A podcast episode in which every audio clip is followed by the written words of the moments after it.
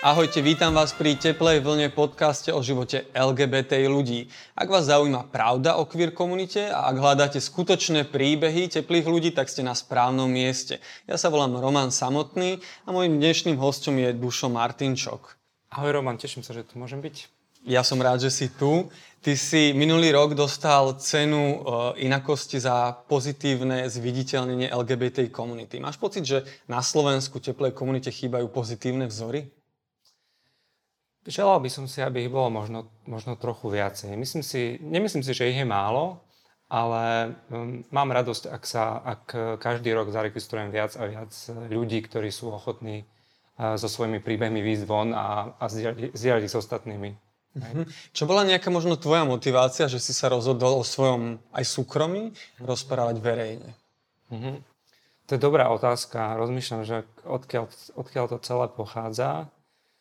No, ja som mal proste pocit, že, že chcem uh, ten verejný priestor, v ktorom, v ktorom žijem, napríklad teda v Bratislave, uh, v našom napríklad vnútrobloku, alebo jednoducho tam, kde som, že, že chcem byť jeho plno, plnohodnotným užívateľom uh, a nie niekto, kto, kto sa musí tváriť, uh, že, že je niečím iným. Tak, uh, tak som jednoducho, um, ani by som nepovedal, že by som nejak plánovite prichádzal s, s, nejak, s, s nejakým transparentom, že že som gay a zvyknite si na to, ale jednoducho som sa tej téme nevyhýbal. Asi to je to správne, to je, to je ten správny spôsob, ako to povedať. No a um, z toho vlastne už vyplynulo to, že, že sa ma na to ľudia možno viacej pýtali, no a ne, ne, neprestávajú sa pýtať až dodnes. Mm-hmm.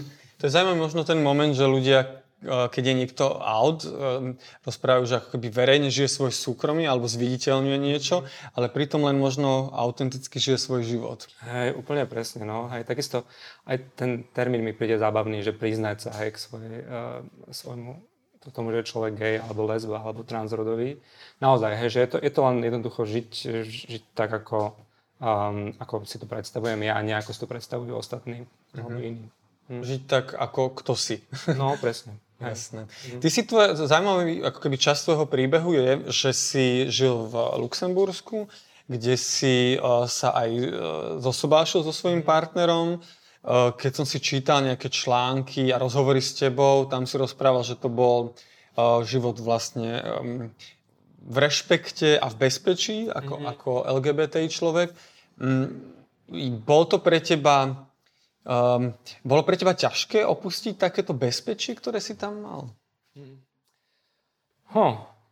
Mám také momenty, kedy si tak, tak hovorím, že ach, teraz by som sa teleportoval do Luxemburgu späť, že teraz, teraz by som um, bol, potreboval takúto, presne takúto oázu bezpečia, takého pokoja a zabezpečenia, aká, aká tam je.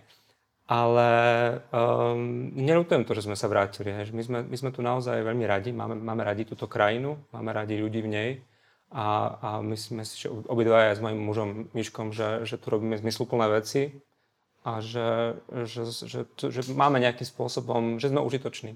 Uh-huh. Mm. Vieš mi možno opísať viac ten život v Luxembursku, že, že v čom to bolo ako keby iné, v čom to bolo lepšie? Hej. Um, keď sa ma na to ľudia pýtajú, tak sa väčšinou pýtajú na to, že, že, že v čom to bolo, ako v čom sa cítili rovnoprávnejšie, aké boli tie presne tie práva, hej, ktoré uh, môj manžel tam mal a ktoré by tu na ne, nemal. A ja to viem tak ako vymenovať, viem povedať tie veci, hej, že, na ktoré mal akože nárok, ako môj manžel. Ale podľa mňa úplne oveľa podstatnejšie je presne ten rešpekt, o ktorom si hovorila. Hej, že tým, že, že, že tá krajina ti jednak dovolí uzavrieť manželstvo, že ti ho dovolí uzavrieť e, v tej najkrajšej sobášnej miestnosti, ktorá je, ktorá je v hlavnom meste, tak ako to dovoluje heterosexuálnym párom, že tam nie je absolútne žiaden rozdiel, tak tým ti hovorí, že, že vidím ťa, rešpektujem ťa, e, máš pre mňa absolútne obrovský význam a, a jednoducho vážim si, vážim si ťa. A toto je podľa mňa obrovské. To, je, to je k takému pocitu um, také vnútornej pohody, je to, je to hrozne dôležitá vec. Uh-huh. A zrejme, keď otvoríš noviny alebo zapneš televíziu, tak tam nečítáš uh, nenávisné veci voči LGBT komunite. Podľa mňa sa asi nájdu, ne? určite sa, sa, sa nájdu ľudia, ktorí sa voči tejto minorite nejakým spôsobom vydeľujú, ale fakt, ak máš, ak máš teda krajinu, ktorej premiér je, je, je homosexuál a ktorého jednoducho výdaš e, v televízii alebo v parku alebo, alebo na nejakom kultúrnom podujatí, ako prichádza so svojím manželom ruka v ruke, tak, e, tak zrazu ako nevidíš dôvod ako občan tej krajiny, prečo by si sa mal voči tomuto nejak vymedzovať alebo prečo by si to mal nenávidieť. Ty si aj vnímal to jeho zvolenie, že aká bola, že bola to téma napríklad vo volebnej kampani, že skloňovala sa to nejako, že je gay? Mne sa to nezdá. Nechcem tvrdiť, že som to nejak ako podrobne, podrobne sledoval, ale nemám ten pocit. Naozaj ten Luxemburg je taká krajina, ktorá je mimoriadne kozmopolitná, je, že tam naozaj ľudia, tam sú tri oficiálne jazyky, sídlia tam dôležité európske inštitúcie, čiže ľudia sú tam naozaj na tú pestrosť, ako tu vidíme za nami na tomto plagáte, úplne zvyknutí ako, ako na, na, na svoju každodennosť. Čiže myslím si, že naozaj je tam ako menší, menší priestor a dôvod na to, aby, aby e, s tým mali problém. Uh-huh. Čiže nejaká, nejaké homofóbne, transfóbne útoky tam v podstate ani... Ako Nie, nevidujem to. Nevidujem. Možno, možno by sme nejaké našli, ale určite proste tá miera toho rešpektu je tam, je tam oveľa vyššia a s tým súvisí, že tá miera nenávisti je tam veľmi malá, podľa mňa. Uh-huh. Ale napríklad stalo sa mi to, že Stalo sa mi raz, e, keď som sa prechádzal po mestskom parku a bol som so svojím krstným synom, ktorému niečo spadlo a on to potom tam vyzeralo to, ako keby on niečo akože hodil na zem. Uh-huh. A pani, ktorá sedela blízko a videla to, tak povedala, že, že ty tam tu znečistuješ naše lesy, vráť sa, choď späť do svojej krajiny, go back to your country, hej, keďže zachytila, že hovoríme iným jazykom. Čiže nemyslím si, že, ta, že nejaká miera xenofóbia by tam nebola, ale toto je naozaj proste výnimočná situácia. Uh-huh. Jasné. Že možno tam ako keby reagujú nepriateľsky, keď je ohrozené to nejaké, ten ich poriadok, alebo možno. ten ich... Ten hej, hej, možno to s tým súvisí, hej, hej, hej. Ja tomu ako, ako rozumiem, hej, že naozaj sa je to mohlo zdať, hej, že sme niečo umyselne zle urobili a potom sme si to dokázali nejakým spôsobom vysvetliť. Ale bola tam taká tá prvá, hej, tá prvá, tá reakcia na prvú, že, uh-huh. ktorá bola akože nepríjemná.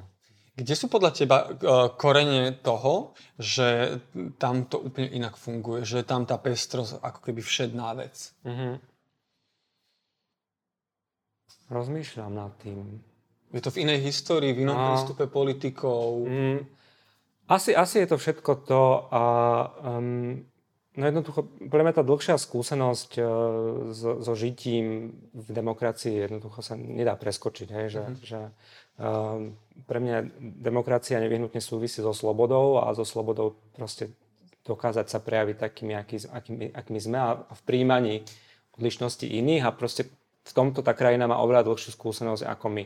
A okrem toho, ako som povedal, tá krajina ako keby že žije z toho, že, že, že, že je domovom ľudí rôznych národností, lebo naozaj tam sú tie obrovské inštitúcie a tam je to skoro, myslím, že dokonca pol na pol, že Luxemburčanov je, je tak asi polovička a druhá polovica sú ľudia z rôznych krajín, ktorí tam pracujú alebo študujú, ale hlavne pracujú v, tom bankovom sektore alebo v e, sektore európskych inštitúcií. A jednoducho toto, keď máš na dennej báze, že, že stretávaš jednoducho všakovakých ľudí, tak si na to proste zvykneš, uh-huh. na tú inakosť. Ako sa pozerajú tamojší ľudia na nás, na krajiny zo strednej, východnej Európy? Uh-huh. Podľa mňa si tiež prešli takým nejakým ako procesom, e, na ktorého začiatku asi bola nejaká nedôvera, ja, to, ja som žil aj dlho v Anglicku a tam som to tiež akože cítil, že si pamätám, že keď som prišiel do Anglicka ako oper, tak, tak e, sa ma teda pýtali na to, či máme farebný televízor a, a takéto mm-hmm. veci, hej, čo, čo, čo povie veľa ľudí, ktorí tam možno v 90. rokoch um, pracovali. A to isté podľa bolo aj v Luxemburgu, hej, že naozaj, že, že to bola taká trochu veľká neznáma, ale, ale teraz si myslím, že to, že to je úplne iné. Hej. Mám veľa kolegyň a kolegov, ktoré sa vydali a oženili v Luxemburgu. Hej, čiže naozaj sa to už tak ako keby mieša a tá spoločnosť e, je, je, e, sa pozná, hej, že pozná už aj tých ľudí z nových krajín a, a vedia, že to pre nich nie je nejaké ohrozenie alebo strašiak. Uh-huh. Vnímajú sa oni možno sami seba ako že euroobčania? Alebo skôr tá ako keby národná identita je, je prioritnejšia? Hmm. Je tam veľmi silná tá, tá národná identita v Luxembursku, pretože je to malá krajina, a ako som už povedal, že to je tak pol na pol tam, že naozaj polovička e, sú ľudia, ktorí sú Luxemburčania a druhá polovička sú ľudia, ktorí sú z rôznych krajín, takže možno, že tam je aj taký pocit, že musím, musím si dávať pozor hej, na tú svoju národnú identitu, ale môj pocit je, že je to skôr o takom nejakom vlastenectve a nie o nejakom uh, nacionalizme. Uh-huh, jasné. A aká bola tvoja skúsenosť, keď ste sa teda jeden, jeden deň ste si povedali, že a idete teraz späť na Slovensko. Čo bol možno ten dôvod, že ste, že ste sa rozhodli ísť späť na Slovensko? Tam to bolo také rôznorodé. Taký úplne prvý praktický dôvod bol ten, že môj manžel Michal tam vlastne so mnou prišiel v istom momente. Ja som tam pôsobil viac ako 10 rokov a Miško tam za mnou prišiel no, v istom momente, hej, v, v, tomto, v tomto časovom horizonte. Ehm, a, hľadal sa tam nejakým spôsobom a nenašiel sa úplne. Že ten Luxemburg v mnohých veciach vyhovoval, ale ako vizuálny umelec súčasný uh, tam nenašiel úplne to, čo hľadal ako keby. A prišli sme do momentu, kedy bolo jasné, že, že ho to naozaj veľmi silno ťahá späť na Slovensko. A tak sme išli, tak sme sa vrátili. Hej. On odišiel trošku skôr, ja som ešte tam vlastne dotiahol nejaké veci a, a potom som sa vrátil uh, za ním. Uh-huh. Aké boli tie prvé mesiace, keď ste, keď ste boli späť na Slovensku? Na Slovensku? Uh, boli... Bolo to nadšenie, boli to mm. obavy? Bol, vieš čo, bolo to, bolo to fajn. Ja som bol nakoniec, nakoniec som, som do, do, dospel k záveru, že som bol rád, že Miško to tam akože nenašiel to, čo hľadal, lebo keby to našiel, tak by sme tam možno zostali. A ja som mal tiež sebe veľmi silný hlas, ktorý ma volal späť. Ktorý, uh, takže nakoniec, nakoniec to vypálilo veľmi dobre. No a my sme tu úplne že vhupli, vhupli do takých tých akože našich projektov, ktoré robíme. Miško začal veľmi skoro učiť na Akadémii LEAF, Um, ja som začal robiť uh, mimovládne uh, rôzne projekty, teda neziskové organizácie dve, ktoré, ktoré som rozbiehal. Jedna už bola rozbehnutá, druhá začala. Takže ja som ako tak úplne, že veľmi, veľmi rýchlo sme do toho behli a nemali sme nejak priestor na to nejak bilancovať, že, že o čo sme prišli a čo sme, čo sme získali. Bolo taká, veľmi taká prirodzená, prirodzený prechod. Uh-huh. A sú, sú také momenty, že teda si povieš, že, a že mohli sme tam zostať, alebo že bolo to dobré rozhodnutie, že sme išli späť? Úplne, jasné, že sú také momenty. Hej, to je také, že naozaj, v, keď, keď pracuješ pre Európsku inštitúciu v Brusele alebo v Luxemburgu, tak je to veľmi príjemné, pestré prostredie, hej, multikulturálne, ktoré ja mám veľmi rád. Ja som tam pracoval ako právnik prekladateľ, a ja mám v sebe veľmi akože dôležitú časť, ktorá je veľmi taká introvertná a rada proste pracuje na nejakom takom svojom projekte vo svojej kancelárii.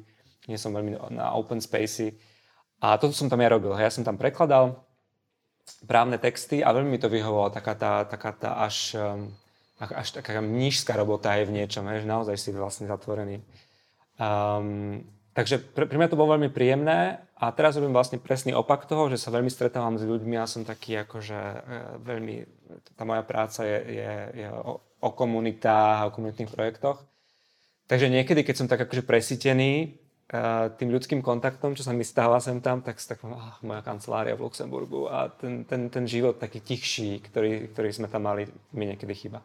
Čiže ten život tu najrušnejší. Oveľa rušnejší, hej. A zároveň ešte samozrejme ten život bol ako materiálne niekde úplne inde, hej, že, že e, skutočne, keď človek pracuje pre Európsku, Európsku inštitúciu, tak sem prichádza aj veľmi, veľmi solidná, solidné platové ohodnotenie a, a s tým súvisiaci vlastne istý, istý komfort, ktorý je veľmi príjemný a ktorý mi niekedy, hej, úplne priznávam, že niekedy chýba. Cítiš sa tu doma? Hej, cítim sa tu doma, preto, som, preto sme sa vrátili, lebo sa cítime tu, že, že to je miesto, ktoré máme radi.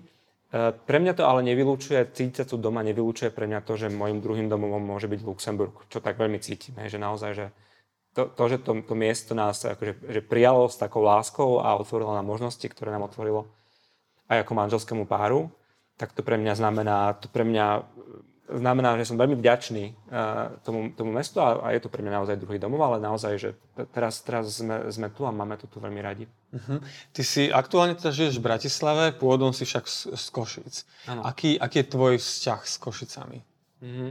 To je také zaujímavé, že uh, ja som Košičan, ja som sa narodil v Prešove, ale ako, uh, žil som takmer celý život v Košiciach, potom bola Bratislava a potom ten Luxemburg. A teraz sa to tak akože vracia a možno sa vrátim do pôvodného bodu jedného dňa do tých Košíc. A Košice máme veľmi radi aj kvôli tomu, že aj môj manžel pochádza z Košic. Môj muž Michal je Košičan, čiže my sme dvaja Košičania, ktorí potrebovali Bratislavu na to, aby sa stretli. Tu sme sa stretli, tu nás oznámil náš kamarát Lacko Oravec, za čo som mu veľmi vďačný. Lacko, vďaka.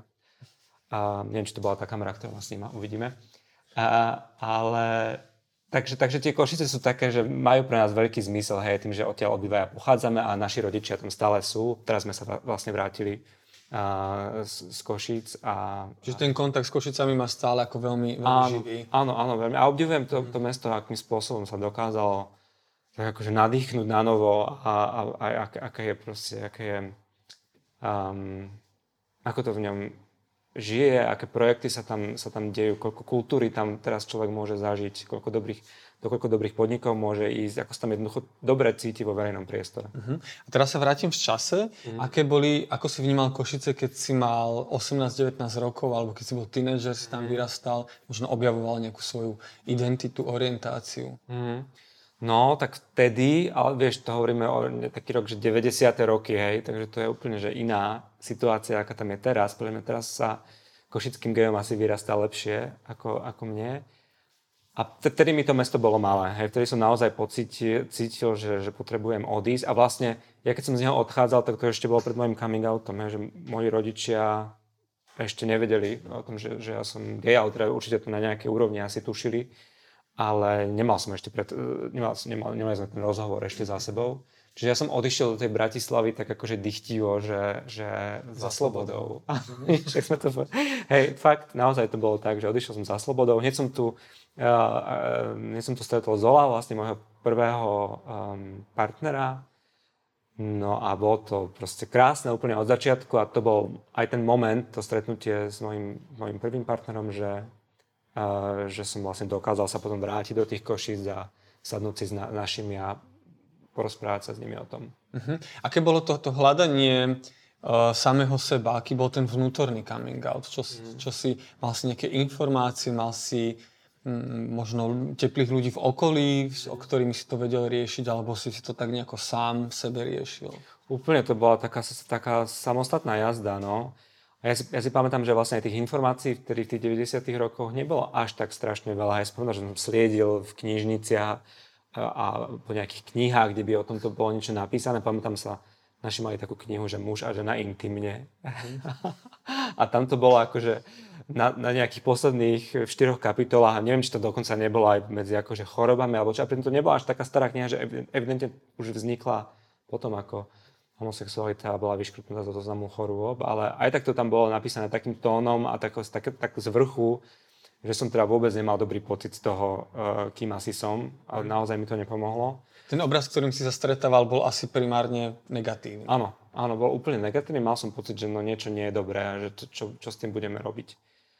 A v istom momente som stretol Dušana Veselovského, kamaráta z Banskej Bystrice, a, a to, to bol môj taký ten prevozník na tú druhú stranu, že, že mi pomohol nejakým spôsobom sa s tým identifikovať s tým obrazom, ktorý bol skôr negatívny a on mi povedal, že no, no nie, to, nie, to, to nemusí byť tak.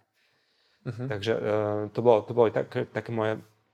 Párkrát som išiel za ním do, do Banskej Bystrice a on mi, mi veľmi pomohol s tým, aby som, aby som uh, ten sebaobraz mal trochu iný.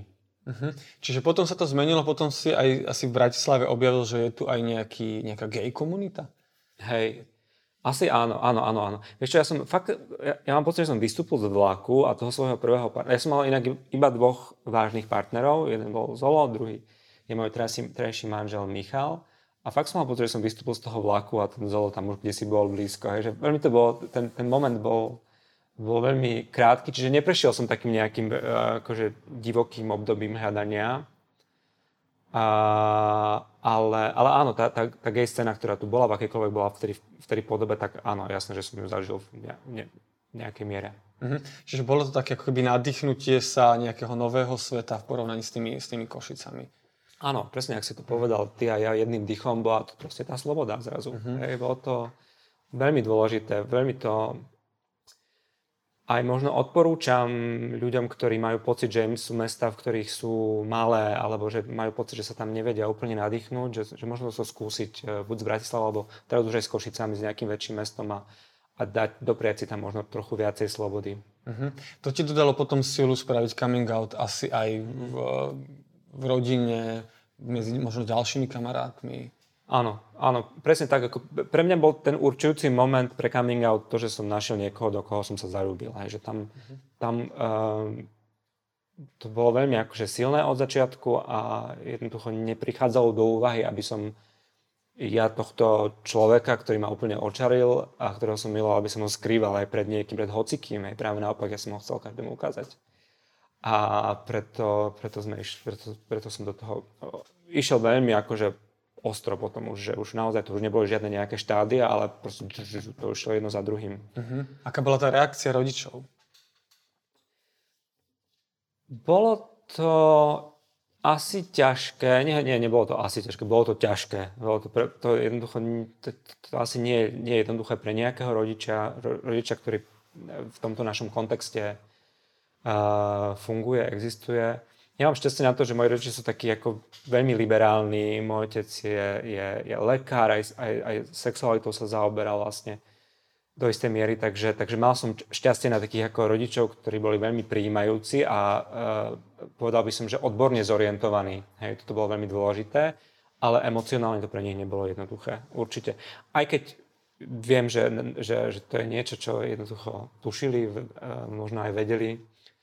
A, a ja si pamätám, že raz ma otec konfrontoval s tým, raz sa ma na to spýtal ešte, ešte na, ne, na začiatku gymnázia, ale ja som proste zaklamal, že nie, že to nie je pravda. Proste jednoducho, to ešte nebol moment, kedy ja som bol pripravený na to ísť ako keby s kožou na, na trh. A potreboval som k tomu presne to, to, to zamilovanie sa a toho partnera, aby som už tú silu v sebe. V sebe mal. Mm-hmm. Vnímal si možno podobné príbehy aj u svojich nejakých teplých kamarátov? Alebo, alebo boli tie coming outy ľahšie, ťažšie? Boli, boli rôznorodé. Ja, mne úplne... Mm, mňa úplne mrzí, že aj teraz ešte počúvam o, o kamarátoch, ktorí, ktorých rodičia sú ochotní ako keby že zaprieť a, a je to pre mňa úplne ťaživé, strašne je to smutné.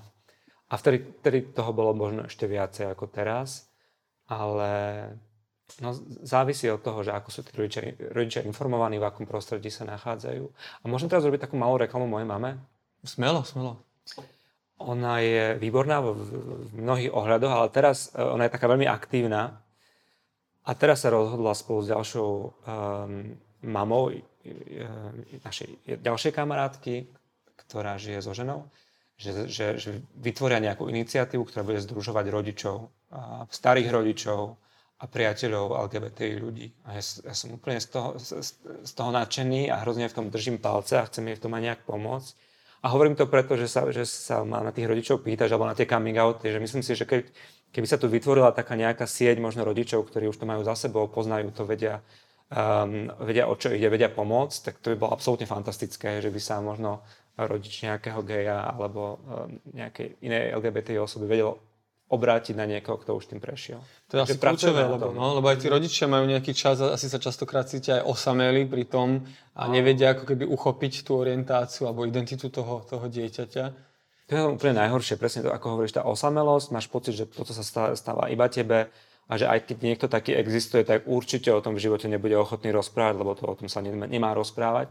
No je to práve naopak, je treba o tom rozprávať a som veľmi rád, že moja mama má chuť uh-huh. uh, niečo také urobiť aj s tou svojou kamarátkou Um, takže hrozne budem držať, držať palce. Uh-huh. Máš pocit, že tvoj manžel Michal, e, medzi vami je e, vekový rozdiel istý, že, že vyrastal v, ako keby v priaznivejšej situácii, že tá, to jeho hľadanie a nachádzanie samého seba, že to bolo ľahšie?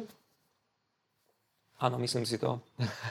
myslím si, že to mal, že to mal o čosi ľahšie, že, že už len, akože, Michal je tá generácia, ktorá, ktorá jednoducho má úplne v prstoch a v hlave internet a všetko, čo s tým súvisí. Hej, že pre mňa to bolo niečo, čo som v roku 93-4 objavoval, že niečo také vôbec existuje.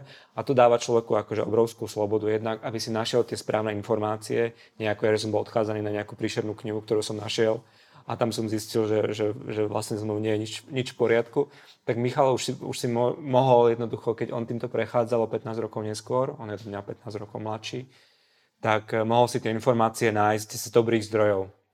Takže, takže tam je veľký rozdiel. Uh-huh. Ty si napriek tomu, eh, že si pomerne dávno si sa vyautoval, že tie coming outy ešte stále prichádzajú. Ja som aj čítal veľmi zaujímavý coming out k, k Michalovej starej mame. Áno. Vieš, vieš to priblížiť? Áno, to ma, to ma úplne uh, dojíma ten, ten príbeh a naplňa ma to, to veľkou nádejou pre našu spoločnosť, lebo Miško mal uh, teda dve babky, z toho jedna babka bola veľmi, teda je veľmi uh, katolícky orientovaná a u nich v rodine panovalo presvedčenie, že, že Miško že to nikdy nesmie tejto babke povedať, že toto musí byť 13. komnata, ktorá bude navždy zatvorená. A ja som akože toto prijal, hej, že to tak sa rozhodli. Mňa to veľmi mrzelo, lebo ja som mu závidel, hej, že má, má tú babku, podľa toho, čo som o nej počul, tak, bola, tak je úžasná. Ja už vlastne som nemal v tom čase, keď sme sa dali dokopy starých rodičov. No a e, tak mi to bolo ľúto, hej, že jednoducho, že túto, túto stránku života svojho vlastného vnúka nikdy nebude poznať, že, že nebude takúto dôležitú vec o ňom vedieť. Až jedného dňa sa Mišková e, teta Terka, Terka, Tereska, môžeme tiež pozrieť do kamery? Môžeme, pozdrav, pozdrav. Terka, dík, ďakujeme ti. Uh, tak uh, ona, sa, ona proste už, už povedala, že má, že, že má toho dosť, že je to proste trápne celé, že preboha, že o čo nám tu ide a nás obidvoch tak chytila za ruky, pomyselne aj reálne a zobrala nás k tej Miškovej babke, k jej vlastne mame a povedala, že mami, toto je tvoj vnúk Miško toto je teda jeho manžel Dušo. No a všetci sme teraz sa, sa báli, že, že budeme teda babku, babke dávať umelé dýchanie a má sa až srdca, ale no, samozrejme nič také sa nestalo. Hej, tá, tá stará mama, ktorá miluje svojho vnúka, tak si ku mne úplne v pohode našla vlastne od prvého momentu cestu, hej, že, že fakt sme tam všetci sadli, ona nám dala nejaké jedlo, začala, vyťah, povyťahovala nejaké albumy, ukazovala, ako bol Miško malý, hovorila nám o Miškovej mame, proste sa nezastavila a je, bolo to krásne, bolo to strašne silný moment a ja, ja odtedy sa snažím každého, každému hovoriť, že možno naši blízky sú oveľa viac pripravení na to uh, prijať nás taký, aký, aký my sme, ako si to my myslíme. Že, že, že jednoducho, keď sa to len trošku dá, tak to treba vyskúšať. My sme mysleli, že tam neexistuje cesta a ona bola v skutočnosti úplne otvorená. Mhm. V skutočnosti to, uh, to tajenie a také tie rôzne hry skôr poškodzovalo ten vzťah, ako by Určite. Ako tomu to pomohlo. Aj, aj ich vzťah, ale aj, aj pre náš vzťah to bolo blbé, lebo ja som ako, vedel som, že to nie je pravda, že to nie je o mne, ale ne, neobránil som sa takým tým myšlenkám, čo, čo sa za mňa akože hambíš, že ma nemôže... Jasné, že to nie je o tom, hej, že je to o, tej, o tej nejakom, nejakom ich rodinnom rozpoložení, ale no nie je to dobré proste na žiadnom fronte. Je to, je to, je to, nie je to dobré um, nehovoriť pravdu ľuďom, ktorí, ktorých milujeme a ktorí milujú nás. Uh-huh. Máš pocit, že to celkovo má dopady, tá, táto um, atmosféra zatajovania na, na kvalitu vzťahov medzi LGBT ľuďmi? Myslím si, že to musí byť veľmi ťaživé. Že, že ja si pamätám na ten pocit, kedy ešte pred coming outom, kedy som zápasil s tým, že aha, teraz tu je ten večer, kedy to už našim poviem, že, že čo to že, že mal som pocit, že nejaká gorila mi snad sedí, alebo niečo, nejaké, niečo veľmi ťažké uh, mi sedí na hrudi alebo na pleciach. A, a ten moment, kedy som to povedal, tak to zrazu nebolo a ja som sa fakt mohol zhlboka nadýchnuť a cítil som sa byť slobodnejším človekom. Um, podľa mňa by sme mali sa snažiť nachádzať tú cestu. My, čo už tu máme za sebou, tak je podľa mňa našou povinnosťou naozaj uh, pomáhať tým mladším, aby si tú cestu našli a aby, aby dokázali byť úprimní sami k sebe a k svojim blízkym. A ak niekto potrebujete pomoc, tak sa ozvite. Super, to je chválihodné. Ale ty si túto, toto svoje odhodlanie žiť v pravde a v realite si si zachoval, aj keď si sa teda presťahoval do Bratislavy, začal si uh, žiť v vnútrobloku, spoznával si susedov, uh, kde si spustil vlastne skôr projekt Susedia na dvore, ktorý začal spájať aj tých susedov. Mm-hmm. Že skús mi teda priblížiť, že ako to celé zač- začalo, prečo si sa pustil do tohto projektu a aký, ako, akým spôsobom sa to dalo prepojiť aj s tou osvetou v tej, v tej teplej mm-hmm. téme. Jasné. Um, tam ta, to, je, to je vlastne ten pocit, o ktorom som hovoril na začiatku nášho rozhovoru, že, že ja som naozaj mal pocit, že sa chcem cítiť v Bratislave a tam, kde bývam, ako plnohodnotný človek, ako človek, ktorý môže užívať ten verejný priestor, ktorý k tomu miestu prináleží rovnako ako ktokoľvek iný. A, a že nemusím pritom um, o sebe klamať alebo, alebo sa nejakým spôsobom brzdiť a cenzurovať. A keď, keď sa stretnem so susedmi na dvore, a oni mi budú rozprávať o tom, ako, s manželkami zabárali alebo boli na hubách, tak akože keď som ja zažil niečo podobné s mojim manželom, tak neviem, prečo by som sa mal nejakým spôsobom cenzurovať. Toto som nechcel, chcel som, byť, chcel som vedieť byť úprimný v tom priestore susedskom, v ktorom som žil. A, a to bola jedna vec. A druhá bola tá, že mňa tam veľmi trápilo, trápila taká nejaká neprajnosť, nazvime to nejak tak, alebo taká nie úplne taká neláska, ako, tak by som to možno, možno povedal, že, že, že ľudia tak na seba tak gánili. To je tak pekné slovo. A ja som to... Pritom nemali dôvod. A pritom nemali vôbec dôvod. Hej, že bolo to taký ten... Bola tam taká tá, taká tá dynamika, že my proti ostatným, hej, alebo ostatným proti nám, hej, jednoducho v nejaké boje. Veľmi dobre to podľa mňa vidíme na domových schôdzach. Hej, každý z nás uh, už nejakú zažil. Nemyslím si, že, že to je úplne že obľúbená, obľúbený event pre, pre, pre kohokoľvek. A mňa práve toto tam, čo som tam zažil, toto tak akože vo mne vzbudilo nejakú túžbu a potrebu možno vytvoriť nejaké iné fórum pre, pre susedov, ktorí žijú či už v, v bytovke alebo v nejakom väčšom vnútrobloku. No tak sme začali robiť rôzne kultúrne podujatia v mieste, kde som, kde som býval. To je taký vnútroblok na Povrazinskej ulici v Bratislave v starom meste. A začali sme nejakou takou ako jednoduchou, že stretnutie pri nejakom slivkovom koláči a potom, potom sa to nabaľovalo, začalo nás to strašne baviť, mňa a zo pár susedov, ktorí, s ktorými sme to robili a začali sme robiť proste divadlá a burzy a, a koncerty tam začali byť a čitateľské kluby. A všetko to podľa mňa napomáhalo odstraňovať presne to takéto, takú nejakú nevraživosť alebo takéto gánenie, o ktorom hovorím a pri, prinášalo tam takú väčšiu prajnosť. Mhm. Že zrazu zistili, že tie rozdiely medzi nimi až také veľké nie sú, že majú toho veľa viacej spoločného. Určite aj to, ale hlavne, hlavne máš ten pocit, že, že poznáš toho človeka, že vieš, o koho, o koho ide. Napríklad dneska sa mi stala úplne úžasná vec, že teda nie úplne úžasná, ale veľmi to dokresluje to, že o čo v tom vnútrobloku išlo, že mi písala jedna suseda z toho vnútrobloku, že nejaký pán tam proste rozsyp, rozsypáva piesok. A ja, že no a, a kto a prečo to robí? Ona, že nevie, je to nejaký cudzí človek. Cudzí človek tam sype piesok. A že si, si, si istá, že, že však sa ho spýta, že, že odkiaľ a prečo to robí.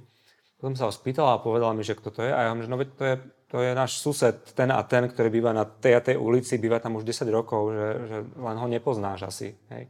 Čiže, vieš, čiže to je presne ten, ten, ten dôvod, že um, aj naše takéto moto tej organizácie Susedia na dvore je, že spoznaj svojho suseda. Že sme hlboko presvedčení o tom, že keď sa trošku poznáme, tak máme menej dôvodov eh, si nedôverovať a báť sa jeden druhého. Uh-huh. Ako tá vaša orientácia, otázka, táto téma LGBTI zrazu fungovala v tom priestore? Bol to problém? Riešil to niekto? Mali ste nejaké um, možno zvláštne rozhovory, alebo naopak veľmi pekné? Mm-hmm. Um, ja som veľmi váhal, že či toto, toto tam chcem úplne že vnášať tak akože programovo, hej. Ja som, nikdy som sa nebrzdil v tom, aby som hovoril o, o sebe a o svojom partnerovi alebo manželovi, ale uvažoval som, pardon, že či, či je dobré to tam fakt priniesť ako tému nejaké, nejakého, nejakej, nejakého podujatia. A môj kamarát Robošveda, výborný slovenský režisér, má film, ktorý sa volá Anieli a ten je o láske dvoch, dvoch mužov. Robo je môj kamarát, on tam aj býval inak v tom, v tom vnútrobloku v tom čase. A sme si povedali, že pustíme mi tento film Anieli e, akože na takom ako letnom kine, našom rodinnom vnútrobloku. Um, a tak sme si povedali, že do toho pôjdeme a boli sme z toho veľmi nervózni, teda minimálne ja. Ja som fakt bol veľmi, veľmi nepokojný, nespal som veľmi dobre tú noc a bál som sa toho, že ako to, to ľudia príjmu. A tak sme to pustili. Bolo tam naozaj veľmi pestré publikum, od detí až, po, po, až k starším ľuďom. A je to veľmi, neviem, či si to videl ten film, ale je to taký, akože, taký jemný film, veľmi taký lirický, absolútne tam nie je nič nejak, nejak eh, nie, sú tam, nie je tam nič kontroverzné, je to proste príbeh o láske. A bolo to, bol to strašne pekný večer. Fakt sme si to všetci užili, neviem, možno tam niekto bol, kto, kto za závesom sa na to pozeral a, a, a hýkal a bol nešťastný, ale ľudia, ktorí tam prišli, tak, tak um, mám pocit, že boli vďační za tú skúsenosť takého niečoho iného. Uh-huh. Že, hm. Zažili ste, konfrontoval vás niekto z tých, čo spoza toho závesu pozerali a boli nespokojní? No, A nie, nie kvôli tomuto, nie kvôli, lebo tá, tá téma um, homosexuality tam bola ešte raz, možno poviem už rovno teraz, my sme potom, môj muž je teda vizuálny umelec, ako som mm. povedal, a on sa rozhodol, že budeme súčasťou takého nomadského festivalu um, súčasného umenia a urobil to, že celú našu obývačku kompletne presťahoval vysťahoval do podchodu vedúceho na náš vnútroblok. A my sme nej akože žili celý deň. Normálne, že sme sa tak akože postavili do cesty ľuďom. Ale naozaj, že keď hovorím, že celú obývačku, tak tým myslím naozaj celú, hej, s knihami, zrkadlami, policami, sofami, ehm, týmto kobercom. No a to bola taká intervencia, jednak tam bola taká úroveň, že verejný priestor v kontakte, v kontakte s tým sú, súkromným, ale jednak tam bolo aj to, že, no, že, presne to, že sme tu a nemôžete nás úplne obísť, nedá sa to. Hej. A bolo to strašne fajn tiež. Toto bolo tiež také, že tiež, tiež si pamätám, že to už sme, ja už som vtedy žil v Luxemburgu a sem som akože tak dochádzal a hovoril, hovoril som si ráno, že už aby som bol v lietadle v Luxemburgu, nech to mám za sebou. Ja už som v lietadle do bezpečia. Ale som veľmi rád, že sme to urobili. Že bolo to tiež mimoriadne užitočné a niekto z tých ľudí, ktorí jednoducho nám vošli do obývačky a teda prešli do, cez ten podchod do nášho dvora, nebol nepriateľský alebo zlý. A boli niektorí takí, ktorí sa pozreli a potom akože radšej zaspätkovali, ale väčšina bola takých, ktorá buď prešla, alebo si prisadla a dala si s nami kávu alebo nejaký čaj alebo tak. Uh-huh.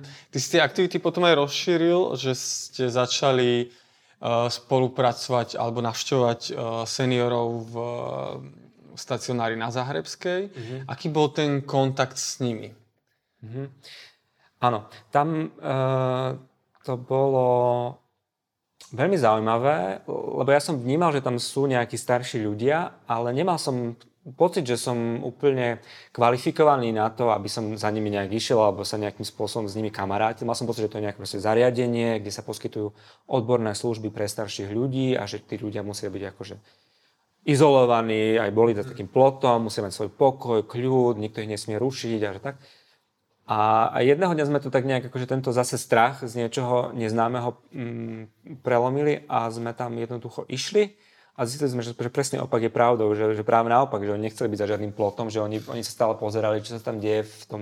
Lebo aby som bol úplne presný, tak ten, uh, hovoríme o stacionári pre seniorov, a on, on mal vydelenú istú časť toho vnútrobloku, kde sme robili mhm. tie svoje aktivity a, a, a tá zvyšná časť vnútrobloku bola pre susedov, hej? ale oni, tí seniori, boli za takým ako keby plôtikom. Uh-huh. No a ten plôtik sme tak akože mentálne tiež ako preskočili alebo teraz, teraz rušili a začali sme tam s viacerými susedmi chodievať každý pondelok sme mali také, že kávové pondelky. Ja som tam vyteperil taký veľký kávovar. Píšem o tom inak v tejto knihe, môžeme ju ukázať? Áno, To je kniha, ktorá sa volá Záhrebská. Napísala ju Táňa Sedláková a ja. A je to knižka, ktorá opisuje vlastne príbeh toho stacionára pre, pre seniorov a toho, ako sme za tými ľuďmi uh, začali chodiť a ako sme s nimi začali tvoriť vzťahy, čo bolo také úplne nečakané a, a veľmi pekné. A Táňa potom v druhej časti tej knižky ešte píše o ďalších, ďalších iných projektoch rôznych, o ďalších iných projektoch medzigeneračného fungovania, ako sa každý môže nejakým spôsobom inšpirovať ako na to, keď, keď váha, že či, či nejak so staršími ľuďmi byť v kontakte alebo nie. Objavil si, že máš aj ty sám v sebe nejaké bariéry voči, voči staršej generácii? Jasné, úplne. Hej, podľa mňa uh, to je ten strach, ktorý myslím všetci máme, strach zo staroby, uh, aj zo, v môjom prípade strach zo smrti, hej, že že to tam všetko niekde, niekde bolo a nabaľovali sa na to rôzne predsudky a stereotypné predstavy o tom, akí e, tí ľudia možno sú. No ale tak akože je to... Teraz mi to príde také samozrejme, keď poviem, že, že nič z toho nebola pravda, že to, že to boli veľmi také akože rovnocenné e, kamarátstva, vzťahy. A na, nadebli sme tam na strašne zaujímavých ľudí. Hej, tam bol človek, ktorý, pán Sikora, už bohužiaľ nebohý, ktorý je jeden z najvýznamnejších slovenských vodohospodárov, ktorý pri, bol pri najväčší, najväčších vodohospodárských dielach, aké tu máme. Bola tam pani Poštolková, úplne nádherná pani, ktorá má 94 rokov teraz, alebo 95 už možno. A ona, neviem, či to budú tvoji diváci vedieť, ale um, boli tak že poštolkové nohavičky niekedy dávno, dávno, ešte naše mamy a staré mamy do nich akože zabalovali de- deti, to boli ako, aby sa, aby sa lepšie vyvíjali, vyvíjali klby. Aha, že to nejako ich polohovali. Áno, špeciálne, a to, to všetky vlastne mamy, naše mamy, generácia našich mám a starí to každý, každý pozná, že poštolkové nohavičky.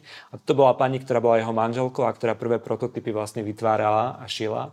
Čiže takéto zaujímavé príbehy e, fascinujúce sme tam ponachádzali a nie to divu, že sme tam proste radi chodili. Uh-huh. Čiže musel si nejakým spôsobom aj ty čeliť vlastným predsudkom, keď si, keď si začal uh-huh. chodiť do, do tohto stacionára. Áno, áno, úplne a hlavne to bol ten predsudok e, toho, že ten starý človek je, je niekto, kto si za, zasluhuje nejakú o, o, os, osobitú opateru a že, musí, že, že je dobré, keď je akože odizolovaný, čo je samozrejme že najväčší nezmysel, lebo častokrát najväčší problém samozrejme starých ľudí, starších ľudí môže byť tá osamelosť, že oni potrebujú presný opak toho, ako presne opak toho, že by sme sa o nich nezaujímali, oni potrebujú kontakt. Kontakt.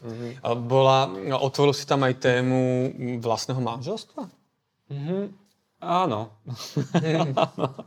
a aké boli reakcie? Že bolo to podobné ako so starou, mam- starou mamou tvojho manžela? Mm-hmm. Tam som bol trochu akože, e, opatrnejší a pravdu povedať vlastne mňa vyautovala tam moja kamoška Máša, mm-hmm. ktorá už je vlastne tiež by sa možno dala povedať, že je seniorka. Ke, keby si na ňu pozrel, tak by ťa to vôbec nenapadlo. Ona už má, ona má no už viac ako 60 rokov, ale je stále, máš pocit takého partnerstva, keď si s ňou, že vôbec ti, nenápadne, že nejaká taká škatulka ako seniorka vôbec existuje. No ona tam, ona bola moja parťačka, my sme tam chodievali spolu do toho stacionára, ona vždycky mala upečenú bábovku, ja som mal ten kávovar. No a raz, keď som tam nešiel, tak Máša, taká, ona je tak pomerne taká klebetná, tak to začala tam, že a ten Duško a proste má, má frajera a, a, a, tak všetci boli vraj takí, že tak spozornili, že tak trochu stíchli. Ale Máša to potom ako vysvetlila, povedala, povedala to tak ako priateľsky samozrejme. A myslím, že to bolo také veľmi dobré antré pre nás, pre mňa potom, aby som k tomu, o tom mohol viacej hovoriť. Hej, takže urobila to ona za mňa.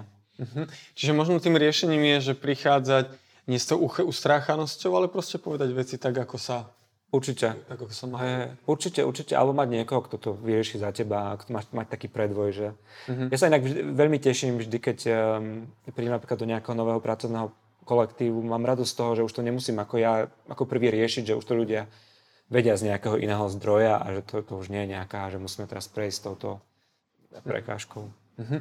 Ty si taký um, ako keby nositeľ nádeje, že prinášaš množstvo príbehov, ktoré sú plné optimizmu uh, a dobrých koncov. Uh, máš pocit, že, že toto je reálne Slovensko, alebo že ty žiješ v nejakej bubline? Hmm. No je to moje reálne Slovensko určite. Ja neviem, či je to úplne bublina a nechcem ani povedať, že si nie som vedomý um, nenávisti, ktorá v tejto krajine je a, a problémov, ktoré LGBTI komunita, ktorým čelí, ale, ale podľa mňa cesta je, cesta je naozaj tú, tú bublinu jednoducho rozširovať, ako sa len dá, až možno jedného dňa úplne praskne. Uh-huh. Ako prežívaš to, že uh, síce si uh, v manželstve, a, ale uh, krajina, v ktorej, v ktorej žiješ, mm-hmm. uh, ťa vôbec nevníma ako v manželstve. Áno. Uh, môj otec mi povedal, že, že, že vždy, keď vidí nejaký rozhovor so mnou a nech sa niečo, niekto, niekto niečo opýta, tak ja vždy poviem tak, že áno, rozumiem o, o, otázke a že je to veľmi nepríjemné, tak teraz tak je, je mi to ľúto, že to stále robím. Uh, ale v každom prípade uh, No ja, sa, ja žijem na Mytnej v Bratislave a teraz tam, keď bol Pride, tak tam, e, že vialo, myslím, že 6 alebo 7 dúhových zástav uh-huh. z mhm. balkonov. Hej. Čiže ja keď sa prejdem po tej ulici, tak mám pocit, že, že, že super, že dobre bývam, že, že naozaj nemám pocit, e, že, že tu nie som doma alebo že tu nie som um, vítaný. Uh, ale samozrejme, že keď, keď potom si otvorím dennú tlač, alebo, si, alebo vnímam nejakých, vyjadrenia nejakých politikov, alebo si vypočujem, ako pani Záborská obieha nejaké miestne rozhlasy a, a hovorí o tom, aké nebezpečné je to, že môj manžel by mohol získať informácie o mojom zdravotnom stave, keby som bol v nemocnici. Hmm. Tak to ma veľmi hnevá a vtedy sa samozrejme, že, že, že cítim, um, cítim uh, ako niekto, kto je možno používaný a hnevá ma to a som, som odhodlaný samozrejme proti tomuto e, zvádzať zápas. Uh-huh. Je podľa teba rozdiel medzi, medzi ulicou a vnímaním ulice a tými uh, aktivitami radikálnych politikov? Že máš pocit, že, že toto, že zrkadlí to ulicu, alebo tá ulica možno je neutrálna uh-huh. v tejto téme? Žiaľ mám pocit, že je to skôr, skôr opačne. Ja si myslím, že naozaj, že ten, ten politický diskurs je, je, nie, nie je dobrý teraz a mrzí ma to, že, že, že, že, to, ne, že to podľa mňa nezrkadlí naozaj nálady v spoločnosti, ale že jednoducho vytvára nejakého nepriateľia, ten politický diskurs. Ale bám sa, že tá spoločnosť nejakým spôsobom potom na to nabieha a, a bojím sa, že tí populistickí politici môžu dostať až niekam, čo, čo s obavom nazývame polská cesta. Ja verím, že sa to nestane. Uh-huh. Čo podľa teba by, mohol byť, uh, by mohli byť riešenia, ktoré by to mohli zvrátiť? Akým spôsobom tomu čeliť? Asi poviem len to, čo, čo, čo by ti možno, čo by si mi určite povedal aj ty, keby som sa ťa opýtal na túto vec a to je to, že, že, že prinášať čo najviac tých, tých, eh, tých pozitívnych alebo akýchkoľvek príbehov um, na svetlo sveta hovoriť o sebe uh, v tých úplne najmenších nejakých mikrospoločenstvách, um, aj, aj v nejakých väčších a necenzurovať sa, jednoducho, jednoducho prinášať tú autentickú skúsenosť a ja pamätám si, ako som, som zhováral s, s, s vedúcou toho zariadenia pre seniorov, že či jej to nevadí, že, že tam tú tému niekedy prinášam, alebo že, alebo či je toto celé nejak, či, v tom, či nie nejaký diskomfort. Eh, a hovorí, že preba, že, že prečo nie, veď toto je úplne ten, najpos, ten najposlednejší parameter, ktorý je pre mňa na tvojom živote podstatný. Že pre mňa je podstatné to, že, že sa tu stretávame, že tu, že tu spolu vypárame vzťahy a to, že teda ty si gay alebo nie si gay, to je, to je úplne nepodstatné. Takže, takže naozaj prinášať čo najviac tých príbehov a, a ja verím, že už, že už každú chvíľu nás čaká aj nejaký teplý politik, politička vrcholový, na to sa veľmi teším. Super, veľká vďaka. Tak verím, že ten tvoj pekný príbeh bude znieť čo najviac a že ho bude počuť čo najviac ľudí. Veľká vďaka, že si prijal pozvanie. To bol Dušo Martinčok. Ďakujem vám veľmi pekne, bolo to super byť tu. Rado sa stalo. Uh, ešte raz veľká vďaka. Vám ďakujeme, že ste sledovali Teplú vlnu, podcast o živote LGBT ľudí. Ak sa vám náš podcast páči, určite nám dajte follow alebo subscribe, alebo zdieľajte medzi svojimi kamarátmi a kamarátkami a verím, že sa vidíme a počujeme aj pri ďalšom dieli.